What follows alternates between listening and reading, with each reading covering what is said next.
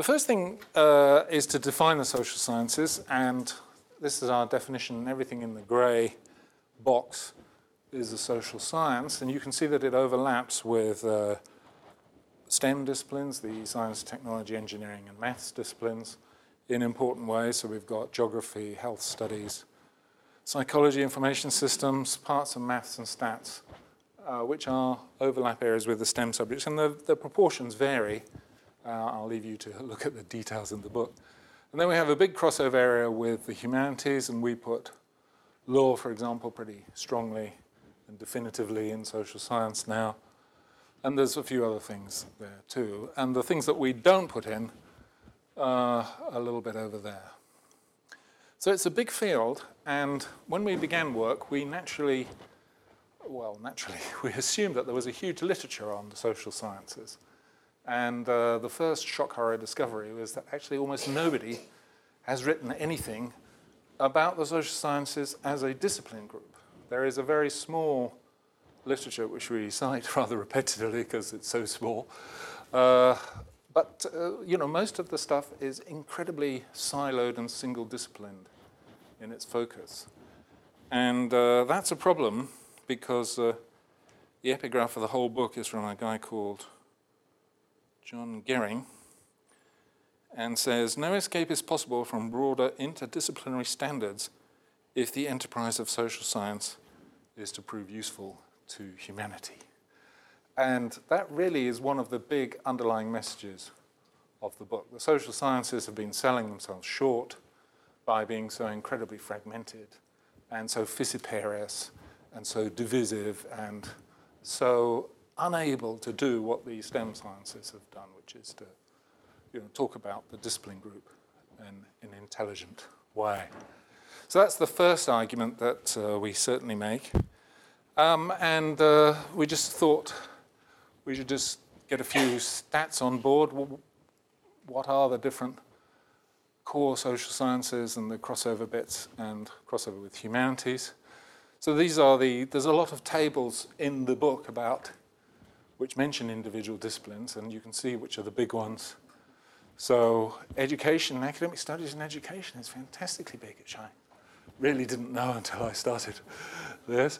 Uh, business and management and so on. Uh, and then social psychology leading the STEM group and uh, human social geography and law and bits of history. So that gives you some sense of what the discipline group is like in terms of where it sits and what people are doing. Um, now, the social sciences are really quite big in relation to the humanities and the creative and arts disciplines, creative arts disciplines, and design, sorry, creative and design. But they're quite small vis-a-vis the STEM discipline. So if you look at the amount of money that goes into STEM, it's getting towards 5 billion, 67,000 research staff, 53,000 research students. By comparison, social sciences, less than a fifth of the size, about a sixth of the size, has 32,000 research students and uh, 32,000 research staff, research active staff, and 20,000 research students. So it's uh, the second biggest of the groups, but it's nothing like as big as STEM. And in the past, there's tended to be a lot of discussion about, you know, STEM versus other things, versus the humanities versus the social sciences. We really came out of this book incredibly impressed by how that wasn't the future, really. The future for us is that the world really, and academic studies of the world, is incredibly focusing into three different sorts of things. The first is human dominated systems, which are systems that basically are just human through and through and are engineered or constructed.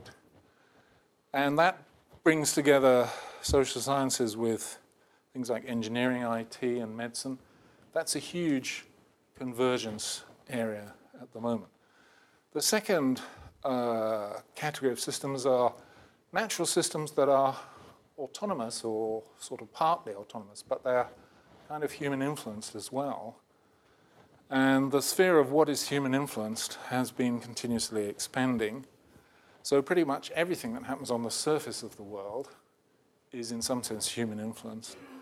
For example, when humanity begins to influence climate change, that's a very limiting kind of a development.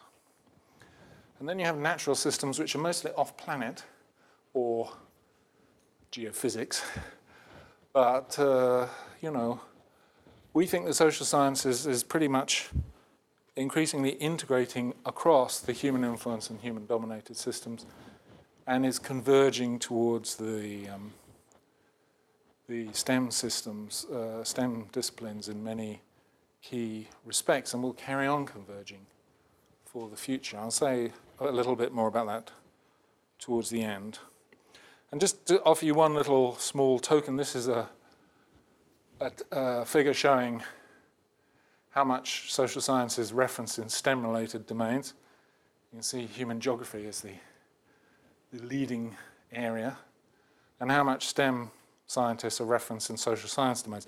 Now, I should say that the, social, the STEM sciences that we covered um, are just some of the STEM sciences, and they're just uh, a, a, comparator group, so we were not as confident about that. But uh, you can see that there's a, a certain sort of ordering of what gets referenced uh, in STEM-related domains.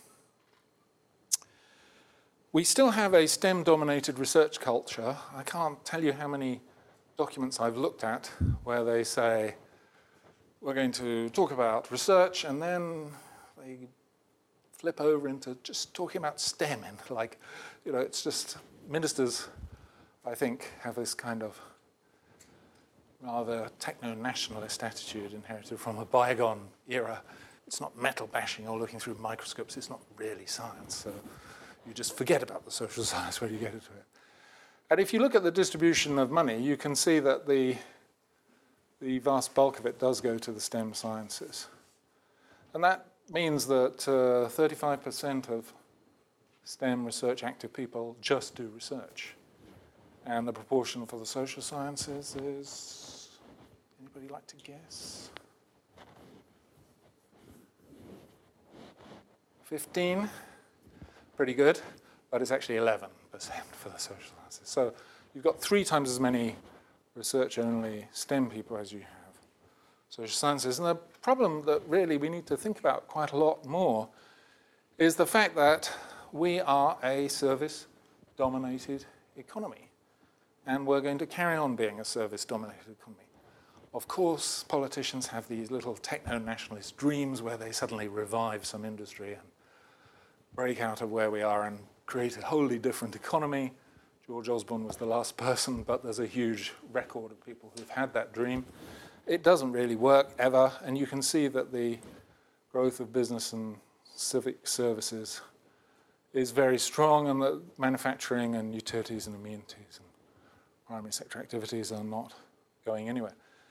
And essentially, the problem here is that the social sciences feed into the service sector much more directly and much more pervasively than uh, the physical and STEM sciences. There is a connection between STEM science and service growth because a lot of modern service growth is what's called productizing services, but uh, the real connection and the real secret really behind the recent growth of the social science, which has been going on pretty well continuously for 25 years despite various adverse developments in terms of funding and so on, um, is because Britain is essentially a service-dominated economy. 78% of the economy is services, and that's not going to get uh, any less as time goes on. Let's just move on and look at what shapes academic impacts. I should say in the social sciences. The first thing to mention is uh, the social sciences are pretty poorly um, cited compared with the STEM sciences. Uh, so you can see uh, engineering, chemistry uh, doing very well here. Um, physics and medicine are not doing well, but this is because it's single, single author things. We have a bit of a problem discussing citations when we get into multi-author things. Um, this hierarchy of social sciences that you see pretty well stands. It, a few disciplines shift up and down a place or two, but pretty well stands. So one of the problems of the social sciences has been that they have not been, you know, very good at citing each other, and we still have huge problems with fields of social science where people behave in a dilettante way, don't systematically look at the literature and don't comprehensively cite. Uh, so that's, that's one problem. Um, also, we have disciplines between disciplines with different mixes of outputs.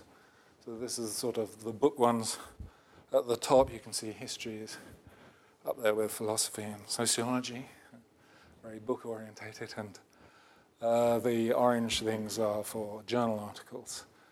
Um, I was surprised to see uh, political science so way down on the book list here because I thought we were more book oriented.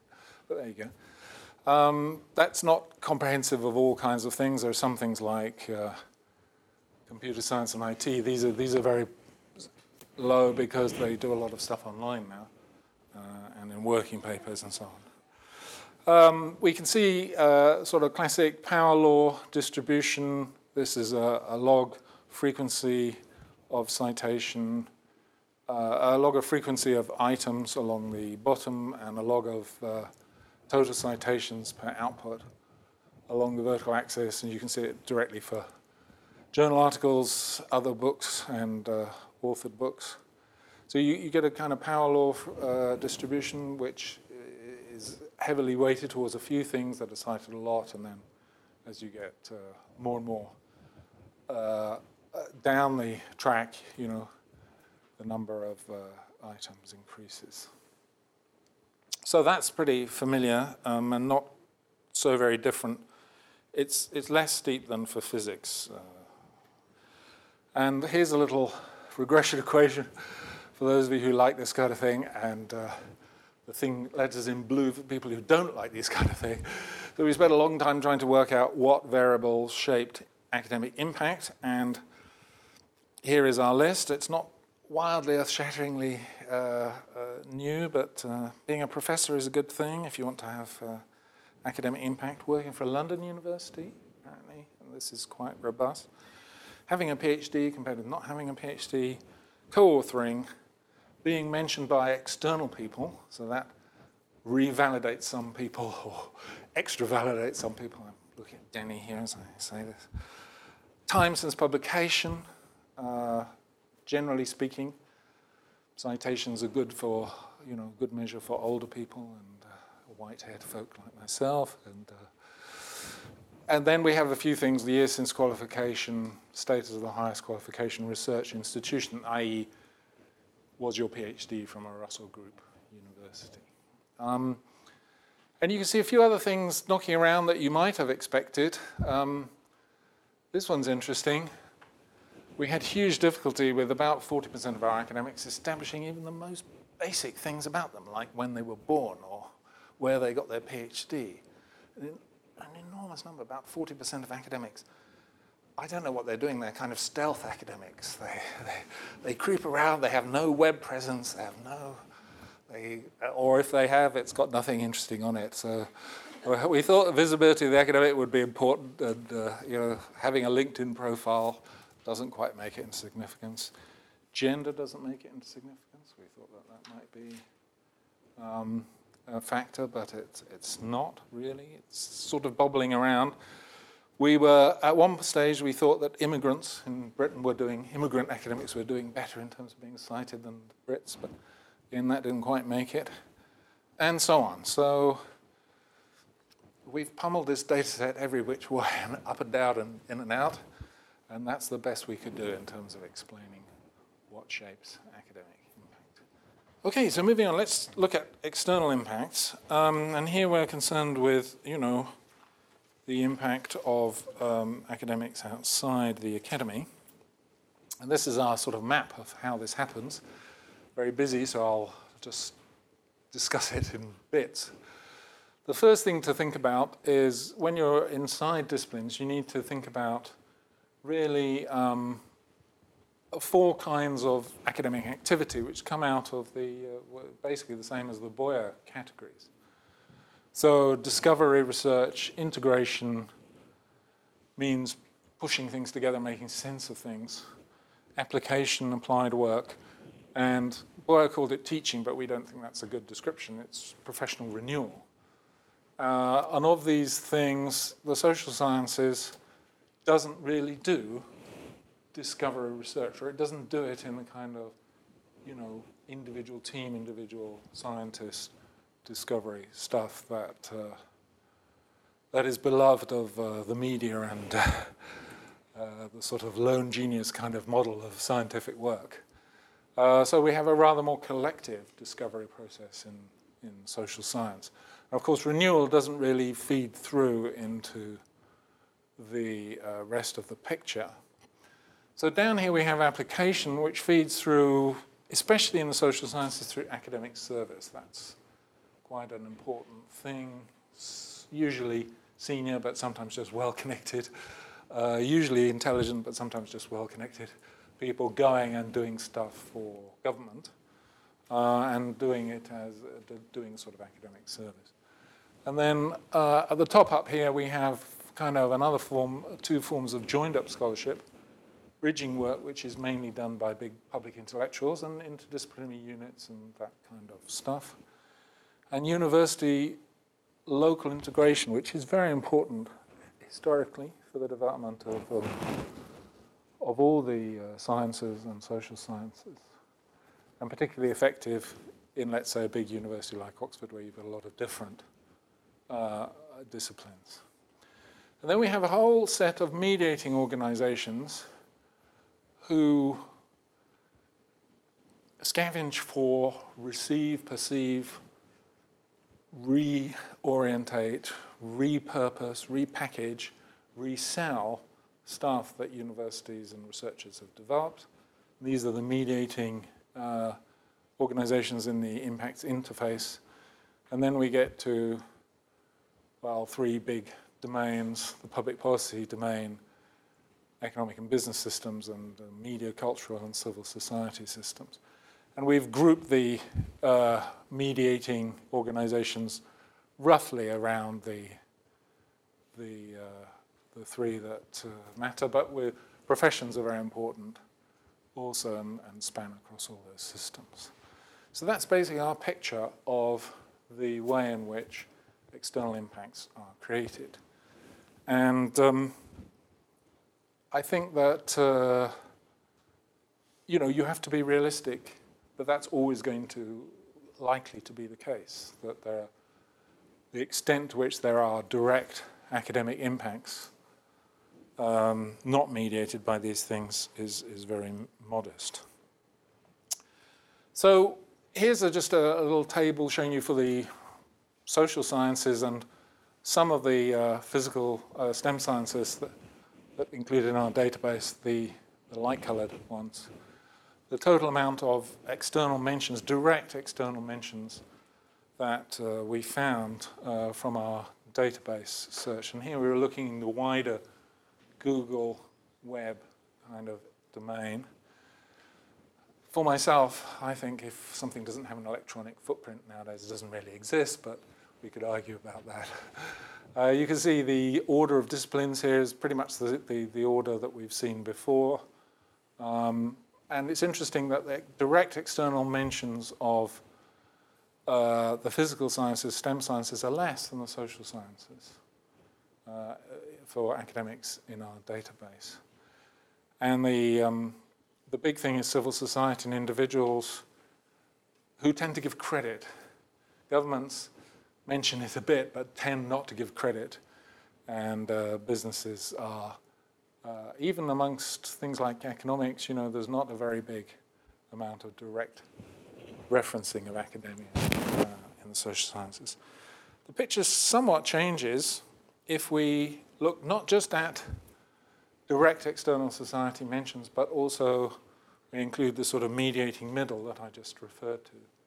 And you can see straight away that the physical science, the light grey ones, uh, bump up the rank order a lot because they have a lot of mediating middle coverage. So we've had, you know, uh, 100 years of very concentrated and interesting developments in science communication that largely haven't happened in the same way in the social sciences. Some of us are trying to change that, but uh, uh, I think that's interesting that some of the uh, STEM disciplines come a lot further up. But still, we see the general picture is social science doing fairly well.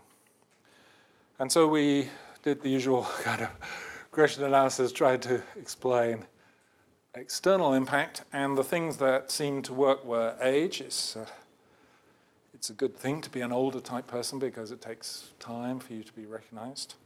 Total publications, is uh, I always uh, admired Randall Collins' history of Western philosophies and, and Eastern philosophies, which says that uh, one of the key things that influences how much of a guru you become is how much you just bang it out and say the same thing over and over and over again, which is a good idea. Uh, Total average citations is good for you. Total career references is good for you.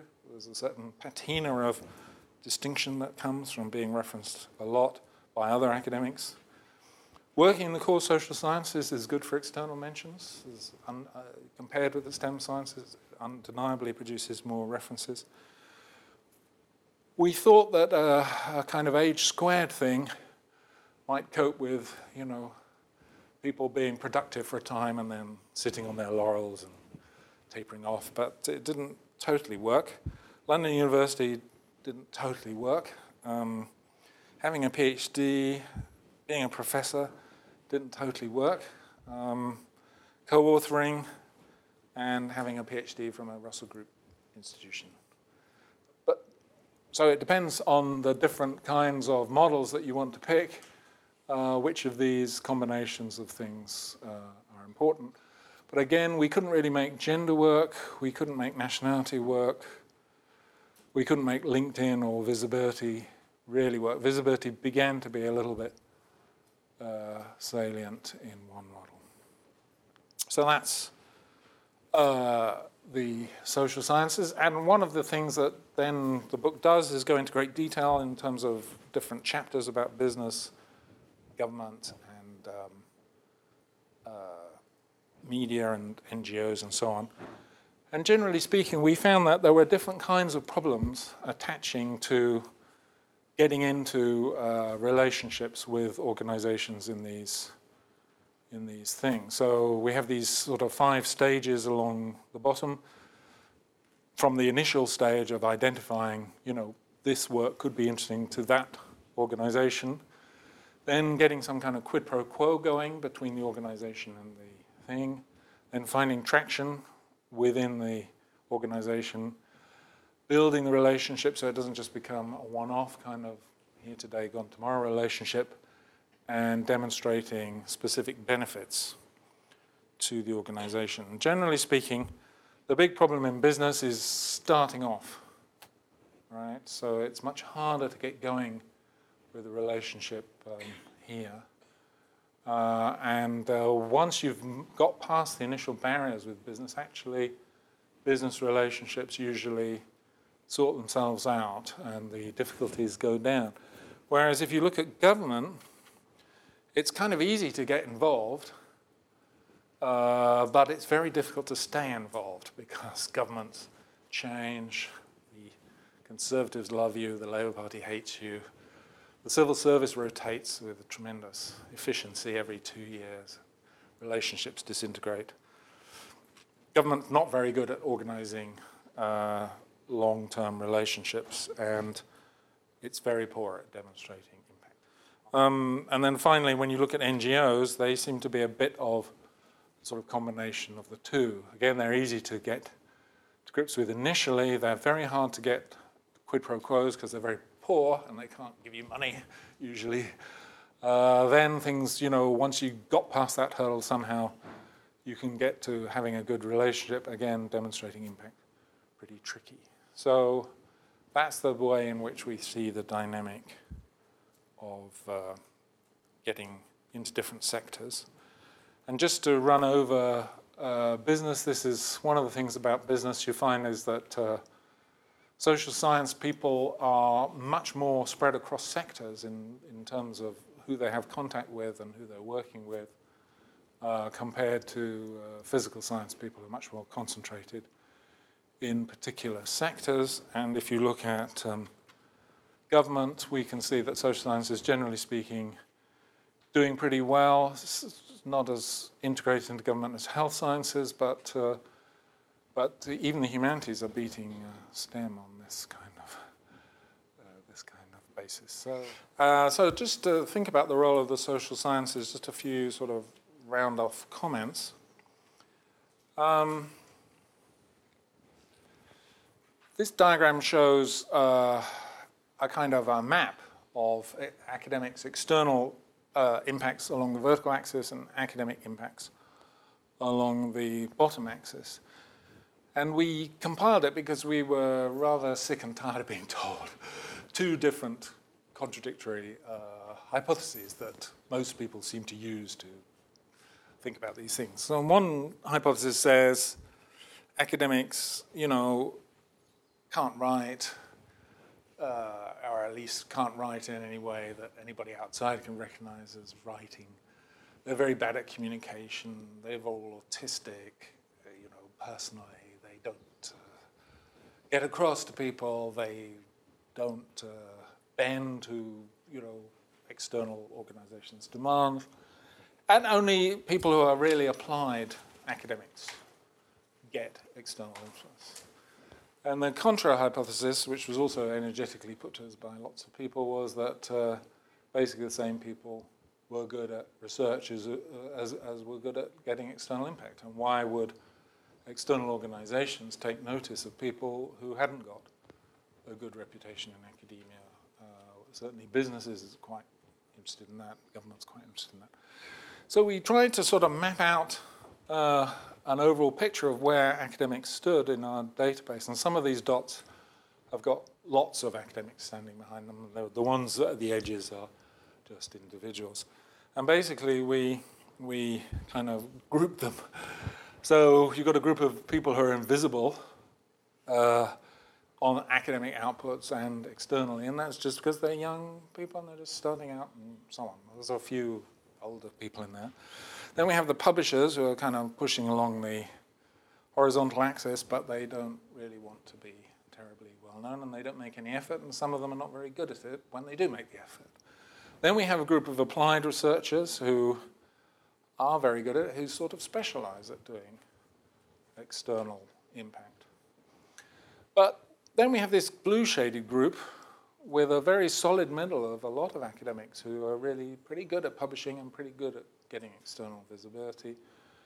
And then a kind of influential group who get a lot of citations and also get a lot of publicity because they're good at that and the sort of more communicator group there. So it's quite a complicated picture. And some of the simple truisms that have sustained most of us in many a senior common room uh, discussion of envious discussion of other people are getting lots more coverage than we are uh, really don't work uh, is the basic uh, story. It's, it's a complicated story. But there is a very big difference now which is the growth of social media. And uh, what that should do hopefully is to help a lot of people move a lot more swiftly from the invisible category through the publisher only category and into the getting noticed category and being part of the solid middle or whatever. And we really think that the growth of social media is changing the whole academic environment. It's changing how we do research, it's changing the nature of scholarship, and it's particularly changing the whole open access and other agendas. So that's one very big hopeful sign for the future. And so we'd hope to see a lot of these effects moving out a bit more, uh, especially in the social sciences. Second thing that we think is very important to recognize is that societies are advanced industrial societies, not just in terms of the knowledge that they currently use, but in terms of the other knowledge that they have that they're not using. So, what sets the UK apart from, let's say, Nigeria or Afghanistan, or we could pick lots of different countries, is that we not only have a lot of knowledge that's in use, but we also have a lot of knowledge about potential. Now, we came to this notion of a dynamic knowledge inventory when we were doing some work for the British Academy who had a committee of industrialists, and one of whom, I kid you not, had a Yorkshire accent. And when we said social science contributes to the knowledge inventory, he went, Here, blood, more or less in these terms.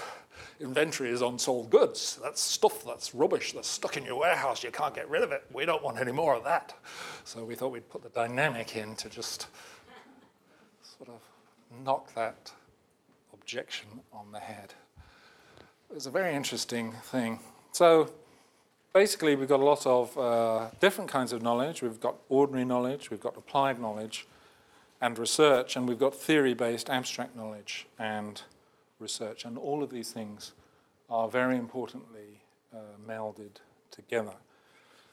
So uh, you can't uh, you can't easily predict where the interconnections are going to work, and you can't easily predict what the ratios of knowledge in use to knowledge not in current use are. But uh, certainly there's an enormous amount more knowledge in use.